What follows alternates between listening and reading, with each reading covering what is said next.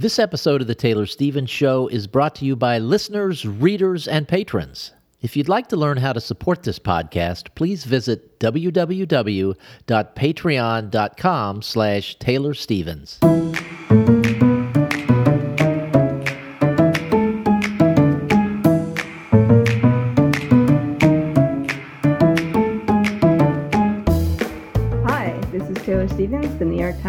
Best-selling and award-winning author of kick-ass international thrillers, and this is the Taylor Stevens Show with my good friend Steve Campbell, where we are kicking writing in the butt one word at a time. Taylor, I I was on Facebook the other day, which doesn't happen very often, and I went into the Taylor Stevens fan club page, and I have to say, at times, it looks like an animal husbandry Because everybody keeps posting. page. There's so many things about geese and goats. goats. I know that this has turned into like a let's have a geese and goat meme page thing, uh, which is good because it keeps the group running when I'm like head down, nose to to the page doing other stuff. But I, I haven't really posted a lot in there about the babies, but my geese have started laying again, which is interesting uh, because last year I had God, it's only been a year. It feels like a lifetime ago. I had collected all of the American buff geese and put them separate so that they wouldn't intermingle and that I knew I would have buff baby, you know, the pure purebred purebred animals. And um, because I want more buff geese for myself, they're hard to come by and they don't lay very many eggs. And then I had startled them and they laid like eight eggs, the whole that was it. And I got two babies out of that. So now I don't have the I don't have the time to deal with it. You know, I, I can't go put if I put them up, then that means I got to take care of making sure that they're fed and watered, and it's just so much more work. And I just don't have the ability to do that anymore. So they've all just been free ranging together as one big happy flock. But an interesting thing happened on the way to breeding season, which is when they all get very aggressive, is they kind of separated in a whole birds of a feather will flock together sort of thing. And so I knew, I knew they were laying eggs, but I didn't know where because I have they they used to go in the backyard, like there were some bushes in the backyard. That's where Francis and the other brown Chinese geese would go. But the buff geese never went there because they were locked in their kennels so they could be separate. So I knew they were laying somewhere. It's just that time of year. And finally I found like a, a little clutch of eggs uh, by the side of the house, like in some of the bushes. But I don't, I can't tell which of those buff geese are girls and which ones are boys. I don't know how many are laying. And so I'm thinking maybe I must have two girls because the buff geese tend to only go in that nesting area, and then the Chinese geese still try and get back into the backyard. They can get between the fence panels, you know, if they find the right way. And so there have been two laying areas for the two separate types of geese. And so I think just based on the eggs that I'm seeing, I've got two two girls that are laying. So I'm collecting them. And yes, I'm going to hatch them. And I'm gonna probably sell most of what I hatch because I need the money. Um, and and I, I have to. They're babies. I have to have baby geese. I just have to. Is this, But are I these like emotional support keys for them. you? Uh, she puts in heavy. F- yes, yes, it's exactly. I put these in heavy finger, heavy finger quotes. I won't keep very many of them. I just think they're beautiful and they make me happy, and they're uh, also good guard animals. I, you know, they they start alerting before the dogs even do. I, I will have them for as long as I can have them. It wouldn't be spring at your house unless there were baby geese in the house. I know. And then Ferrari's out in the store, the goat shed area. She's going to have a baby or babies any day. So I keep going out there to check on her now, too. So there'll be more goat babies, too. So it's just, you know, woo, spring has sprung. Almost. Well, February 16th. Is it actually nice? Is the weather nice there? Well, Texas weather is very um, indecisive. It it swings back and forth between winter and spring multiple times before it finally makes up its mind. It got very warm in like January, which is coldest month of the year. And then it got very cold and now it's back to warm and now it's back to cold. So it's yes, sometimes. Sometimes it's nice. okay. All right. Well, you said spring has sprung, so I thought maybe uh, you were out laying in the backyard on a lounge chair or something, Oh, reading and sipping mai tais. Oh yeah, that totally sounds like me. That that is absolutely something I would not do. But something you would do was to have a topic for us and to explain what we're going to be talking about today. yeah, w- one would hope. so One I- would hope, I yes. have a, a quasi topic today. And it kind of ties into last week's discussion when you asked questions about Story Bible. And we got onto how I would use a Story Bible. And it I have this quote that was sent to us uh, by Carl uh, some time back, but I hadn't had a chance to use it for show. And I thought, okay, this this really works. It ties into last week's episode and it offers the ability to discuss further. So this what I was sent was a couple of paragraphs from Elizabeth McCracken, the hero of this book, which is technically a novel but also sort of a memoir. And here's what the quote says. It makes a difference how tall people are, how short, how much they weigh, how they move, how it feels to be them, temperature, hips, itch, swoon. Young writers sometimes catalog every thought and emotion of a character without knowing their weight or their gesture. But if you don't take your characters' bodies into account, your work is in danger of being populated by sentient, anguished helium balloons. I tell my students all the time don't forget your character's physical selves. If your character feels distant, remember their specific gravity on the earth. If you know what a character is doing with her hands, you might know what she's doing with her head. If you know her feet, you may know her soul. And I just thought that was such a beautiful way of articulating so much of what we as authors sometimes struggle with in getting our characters onto the page. And I know we've talked about it before on this show as well, but I thought this would be an opportunity to go into it more, address it again, in that when when you're writing a story, especially if you are, I would say, a, a heavy outliner, not so much a pantser, but I think it could happen when you when you go by the seat of your pants too.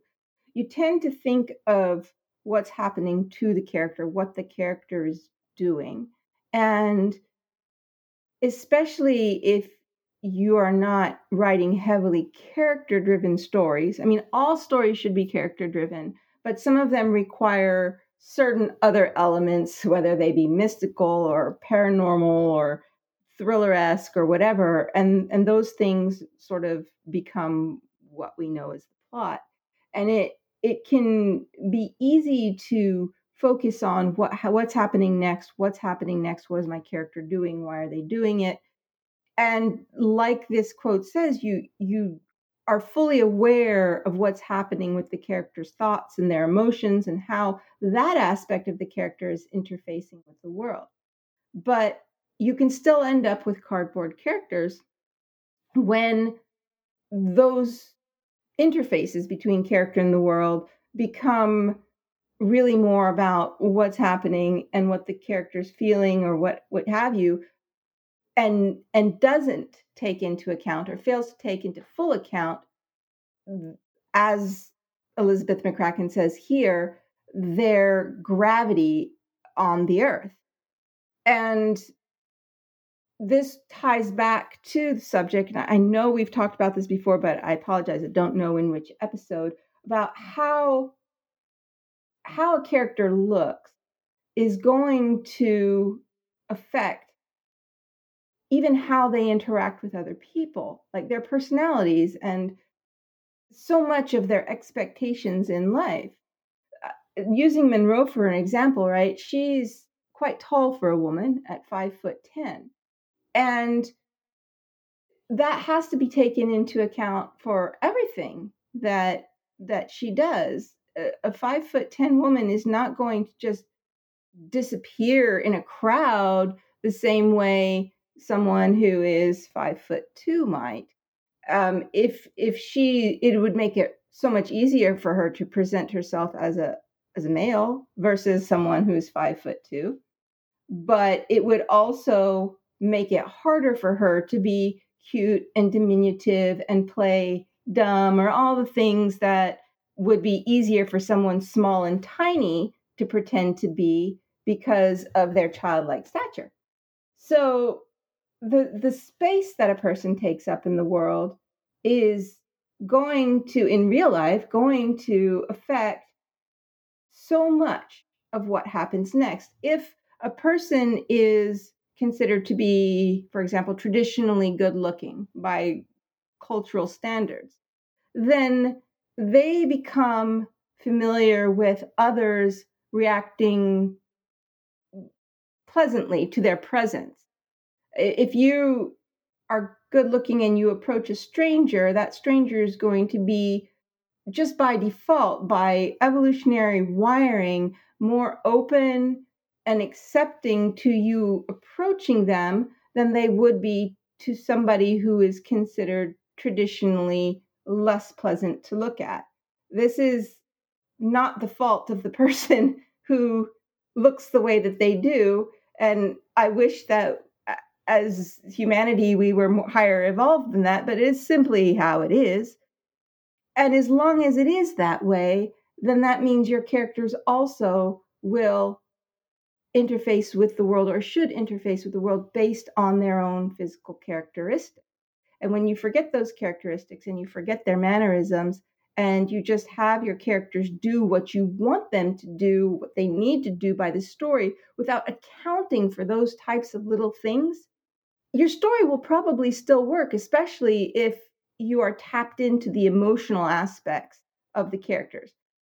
But then you get that much more depth and you go that much further when those aspects, the weight, the gravity of the character and how they appear to others and their own internalization of that appearance and the way that it causes them to approach situations just without even thinking about it. When you include that, or you at least account for that in the way you write your characters, in the way you write your stories, you take that realism, that sense of this is a real living, breathing human being, you take it that much further onto the page and it it just does something. I don't even have a way to explain what it is, but it it's just so so much richer.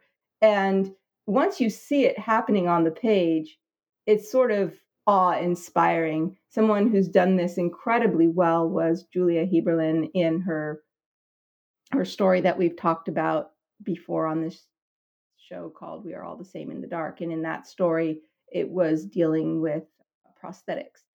And it's not like everything in the story revolved around prosthetics, but the details that the way the characters thought, the way they related to the world through their own just how they how their bodies were is so tangibly real. You can't help but feel that you're reading about real characters. Is brilliantly done. And that's a really good example of it.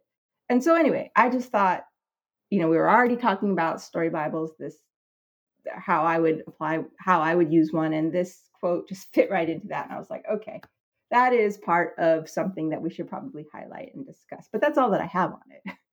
I was reading a book um, over the weekend i think it's second book in a series um, has to do with a group of retired detectives who live in a retirement community in Florida.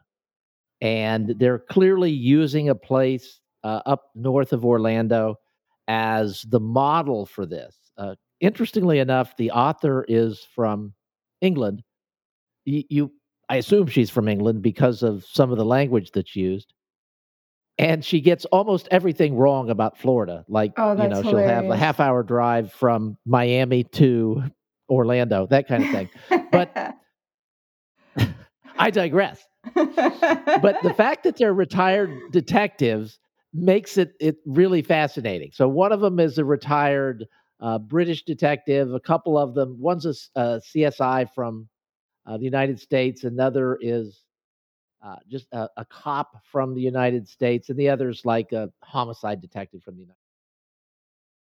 But one of the older women, um, in her internal dialogue, was expressing how when you're trying to tail someone, being an older woman is a great advantage because you're invisible. You're invisible, yes. And that's a, that's an interesting thought, but that was it. There was no other instance through the course of the book where oh, yes. she felt like like the space that she took up in the world was diminished because she was an older woman. And as you were yes. talking, I was just thinking how much richer that could have been. Her character could have been if she had expressed some of that in other parts of the book. Absolutely. So that is a perfect example of what I'm talking about. And it when you when you tap into that, it also gives you a chance to play with theme. Like thematically that that becomes that character's sort of theme that they run with. And and if you're good at it, a few of us are, not even me, you can then tie that character's inner world into something larger in the story without overshadowing the larger story. It's just these little tiny gold veins running through the quartz that makes it that much more, that much more valuable, if that it really does. And I'm I'm trying to think of books that I've read where there is a character who has a trait or is they just really play off the space that they're taking up in the world and i mm. can't i can't really think of can't really think of anything i think spenser to a certain extent and you i don't think you've ever read any of the spenser books but spenser is big and as well reacher's another he's in, big okay because uh not well tall of... and like reacher he's like okay. a reacher character okay and reacher knows he's big and he sees the way the world reacts to him because of his size. So that's yes. that's an example of of using that, but I can't really think of many others. Um, but it it's always fun when you when you read it and you you really do get to feel like you know a character a little bit more because of the way they're reacting to the way the world reacts to them. Yes. Or that they it you can even do it in another way like let's say for example you have a character who was at one point not someone that you would consider to be traditionally attractive to look at but through either work or effort or surgery whatever they've they don't look the same way that they once did but they're still who they once were. And even though that is not the the the story like that's just who the character is that's going to inter interfere not interfere it's going to change how that character relates to the world if you pull on it like if if you if you pull that out of them you really think well how would a character who didn't used to be attractive what would their opinion be of when they go to ask a favor of somebody what's their expectation? That they're going to have to fight for their space they're going to have to fight for their voice that they're not being taken as seriously or even the opposite extreme let's say that there's a woman who is considered incredibly beautiful or a man no it's mostly this would happen with a woman incredibly beautiful but finds that she can't be taken seriously because people just assume that she got where she was because of her looks or because she was you know sleeping with somebody or whatever who goes to the effort of making herself look less attractive in certain situations that also would play mm. into mm-hmm. the story and can be used in so many different ways to enrichen whatever is going on in the actual story and make that person feel like a real living breathing human being all right well that is our show for this week uh, so thank you for Thank you to Carl for sending that uh, that quote in that triggered this response from you, Taylor, or you wanted to talk about this a little bit. We will be back with you again next week. Thank you all for listening. Thanks for being here, guys.